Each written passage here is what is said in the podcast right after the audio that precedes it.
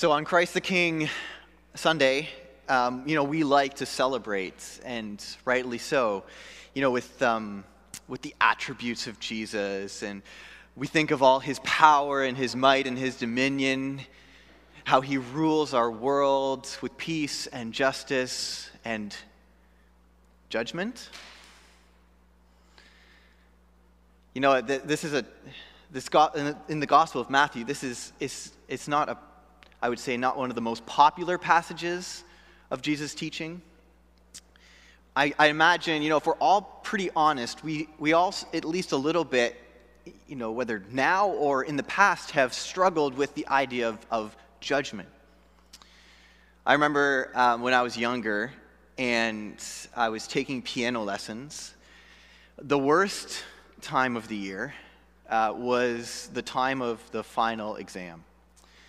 And it wasn't necessarily because of the shaking nerves that I had leading up to that fateful day, um, or the, the quiet, anxious time when the examiner was scribbling notes with their pencil on that sonata that I'd just botched.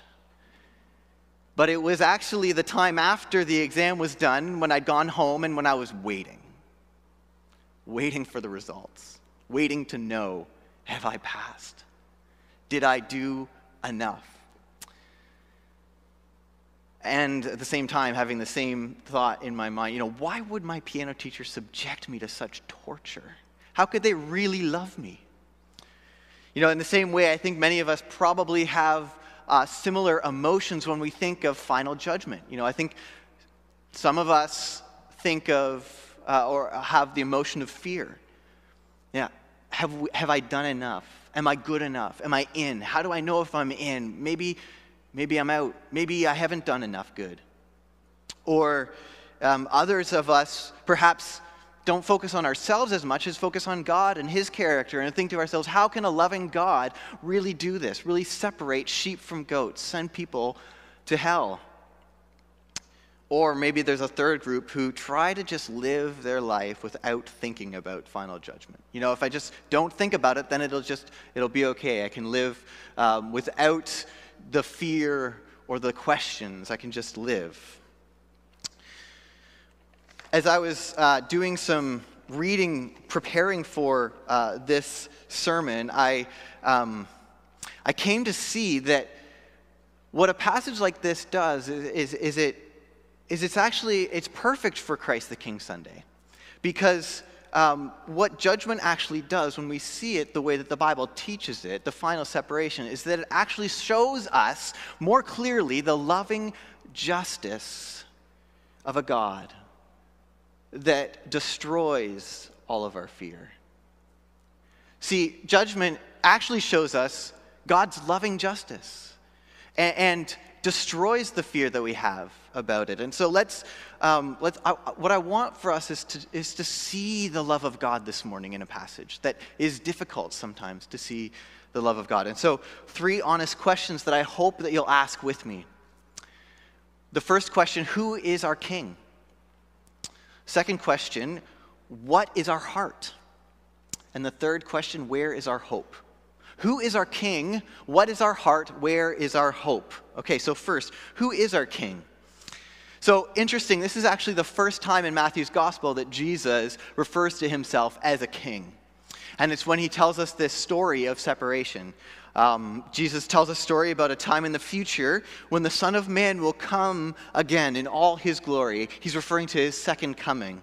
And he will sit on his throne and he will separate people based upon their actions. So, in ancient times, uh, at nighttime, a shepherd would take their flock and would separate them, sheep and goats. This was something that happened every night. Why? Because sheep have more insulation than goats. You know, they have, they have woolly coats that keep them nice and toasty warm at night, where goats didn't. And so the shepherd had to separate them in order to keep them warm.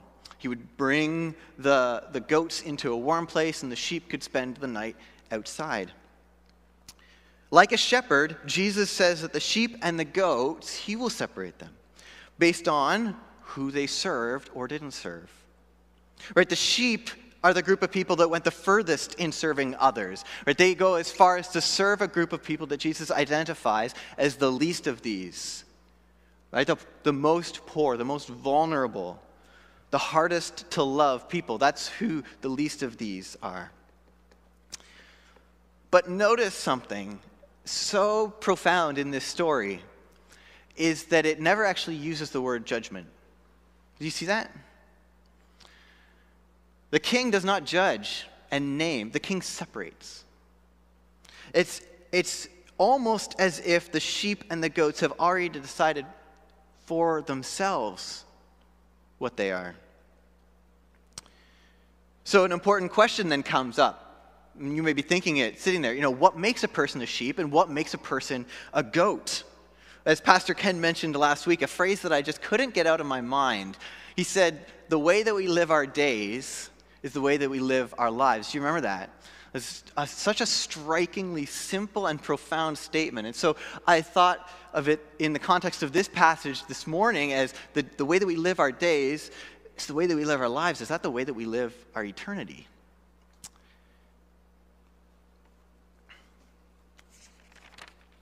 It would appear so in, the, in a passage like this right? It would appear that that's what's going on here is that the sheep and the goats are being separated by their works. Except for one strange thing. I think this is one of the most striking parts of this story is that both the sheep and the goats, when the king you know, separates them and talks with them, they're both surprised. Did you catch that?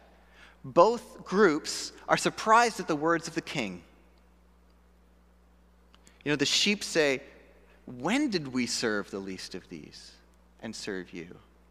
And the goats say, When did we not serve the least of these and serve you? Did you see that? And so I asked myself, you know, why, why were the goats surprised? Let's talk about the goats first. Why were the goats surprised? Well, they're surprised because they thought that they'd done enough. They thought that they were morally good enough to clear the bar set by the king and to be welcomed into the kingdom. See, notice that the goats are not sent into eternal punishment because of something that they've done. There's no sin that's identified. There's nothing, they, they, are not caught in adultery. They're not stealing, right? It's not something that they have done, it's something that they've left undone. They haven't actually cleared the bar. They haven't gone far enough because they, their, their morality was what they thought would get them in. See, Jesus is here, he's telling a story about two different groups of people, but it's not about good people and bad people. It's not about sinful people and righteous people. It's about people who serve themselves and people who serve the king. The goats are the group who serve themselves, and the sheep are the group that serve the king. Let me, I just want to tell you a story that'll just, I think, hone in a little bit more on that point because it, it, what this story comes down to is who do we serve? Who is our king? So, this was a story t- told by the great Baptist preacher Charles Spurgeon. He said, Once upon a time, there was a king who ruled over everything in a land. One day, there was a gardener who grew an enormous carrot.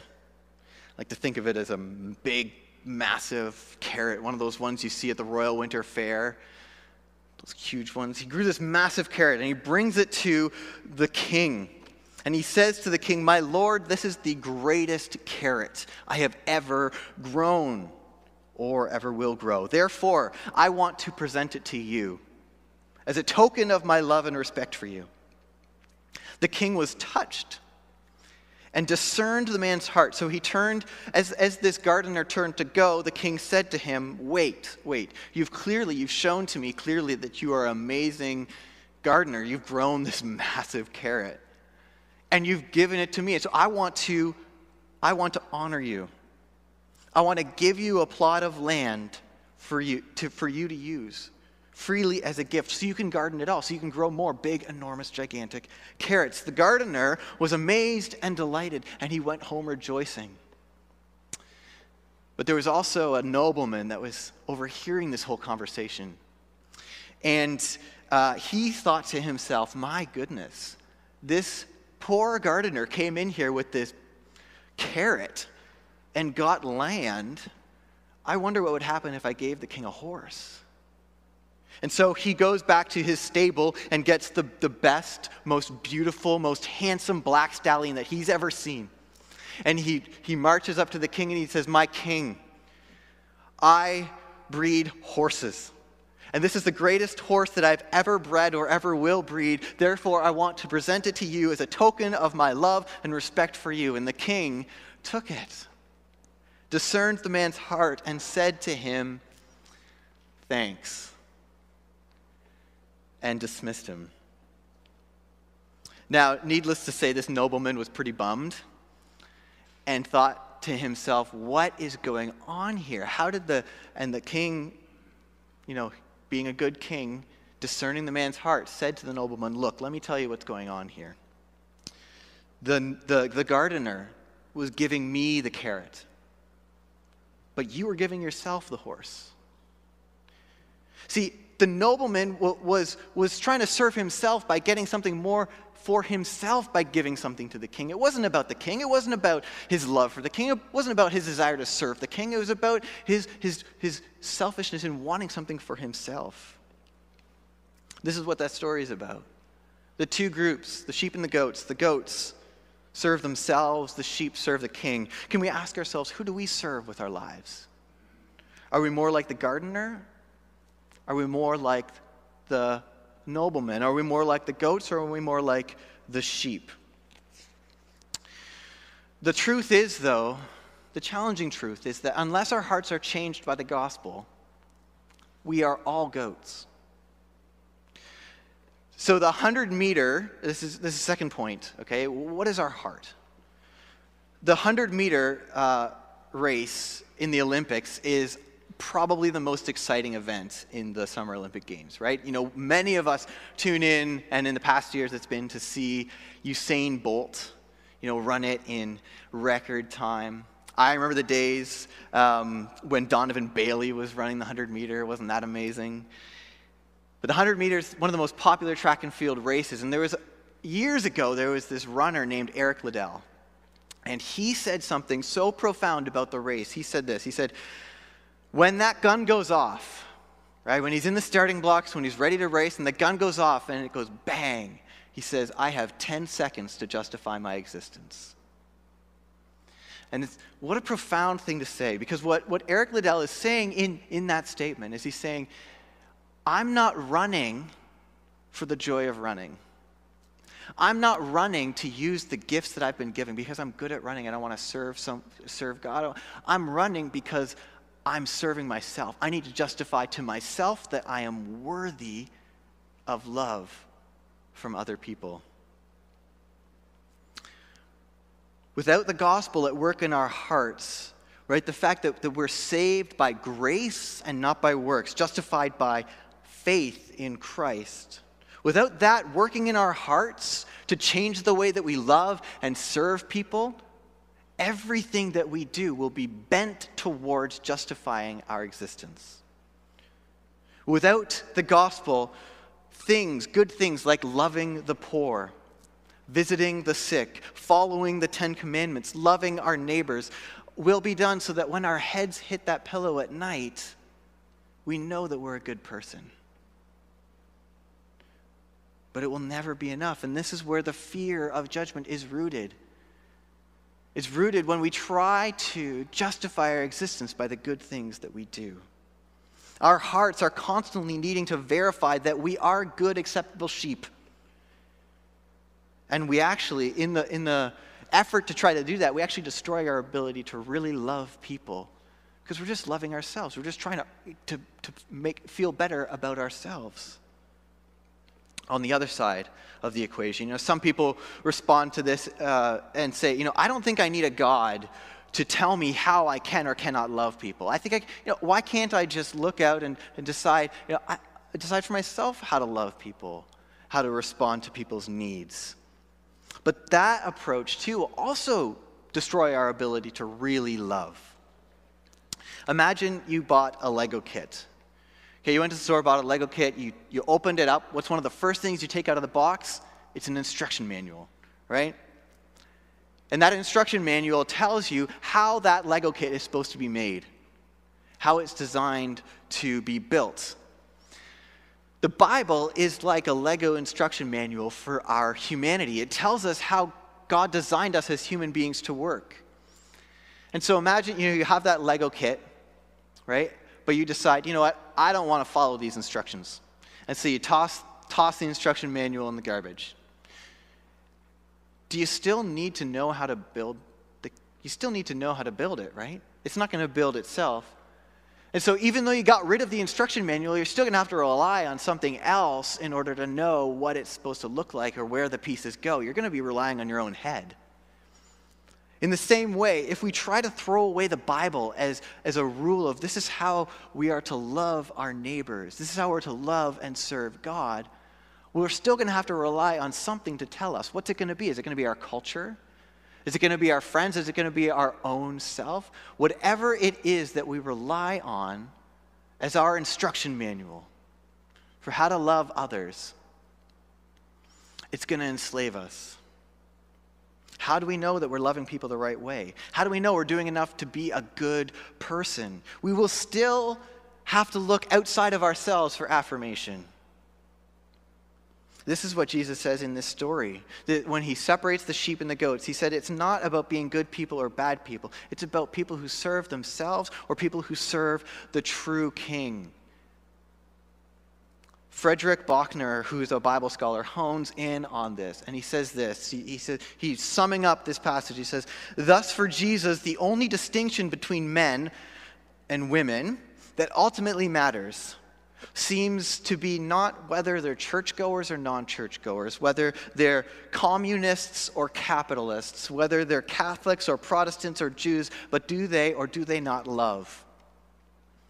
So it all comes down to love. But Buechner keeps drilling down, and he says this He says, Love, not in the sense of an emotion so much, as in the sense of an act of the will. The act, he says, of willing another's good, even at the greatest expense of your own. That's what love is.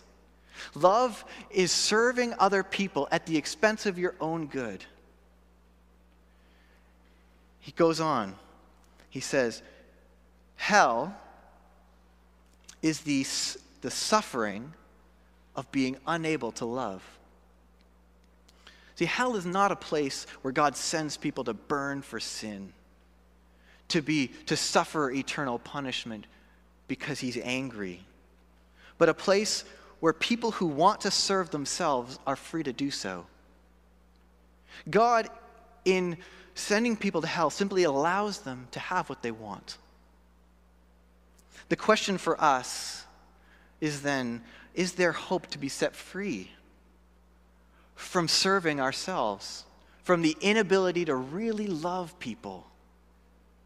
Where do we look for a hope like this? Where do we look for a power to change us from the inside out? In the Gospel of John, it says something really striking. In chapter 13, right before Jesus goes to the cross, it says, It was just before the Passover festival.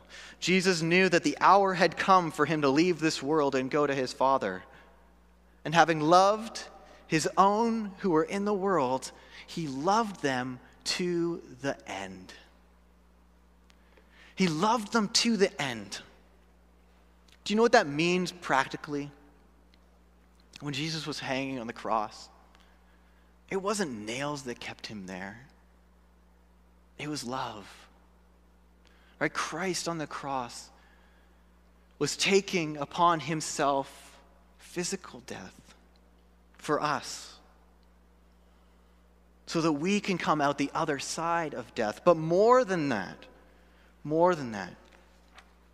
When Christ was hanging on the cross, he cried out in a loud voice, My God, my God, why have you forsaken me? Why did he do this? It wasn't just because he was experiencing physical death on the cross, it was because in that moment when he was hanging there, he experienced spiritual death. The death of a relationship with his Father. The judgment of God came down upon him, and he experienced separation from God. Christ did not have to die, and he did not have to experience spiritual death. But why did he do that? He did that so that we could be brought back.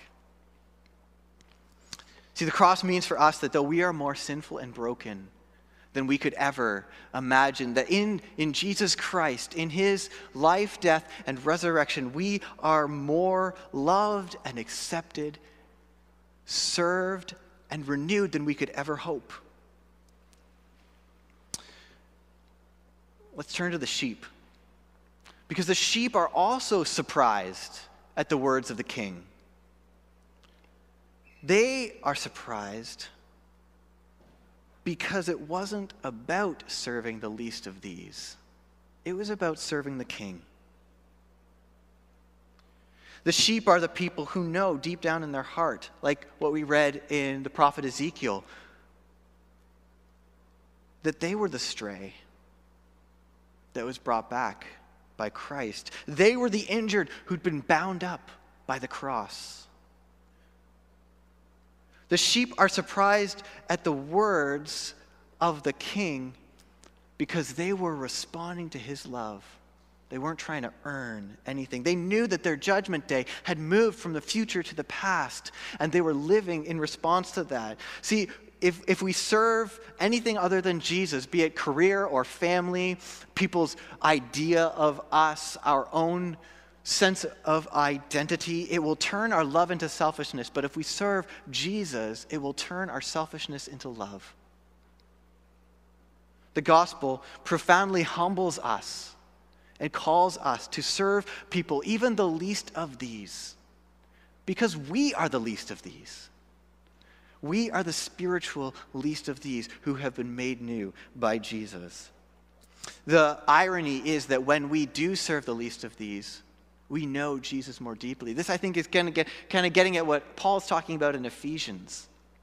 Read that passage in light of Christ the King Sunday, of the cross. The more we respond, the more we serve, the more we're drawn to people who are hard to love the more of Jesus we receive. And so this morning, can we say together the words of Psalm 95 Come, let us bow down and worship. Let us kneel before our Lord and Maker, for he is God. We are his people. We are the sheep, the flock under his care. This is the love of God, the deep love of God that frees us from fear of judgment. Our judgment day has been moved from the future to the past in Jesus. The cross draws us closer to his loving kindness. Let's pray together. Father, this is Christ the King Sunday. This is the Sunday where we pause and we remember that you are the King of this world, the King on the cross, the King who stooped low, who embraced us. God, we recognize that we are sheep gone astray. We are constantly doing things our own way. We don't deserve your love, and yet you loved us to the end. Father, let us be changed by this. Help us to see the cross for what it is a deep assurance of our future with you. How far you went to love us. Help that to spur us on as we reach out to the least of these among us as a community, in our neighborhoods, in our communities, in our cities, in our world. Father, be, let us be the agents of change that you desire us to be. In Christ we pray. Amen.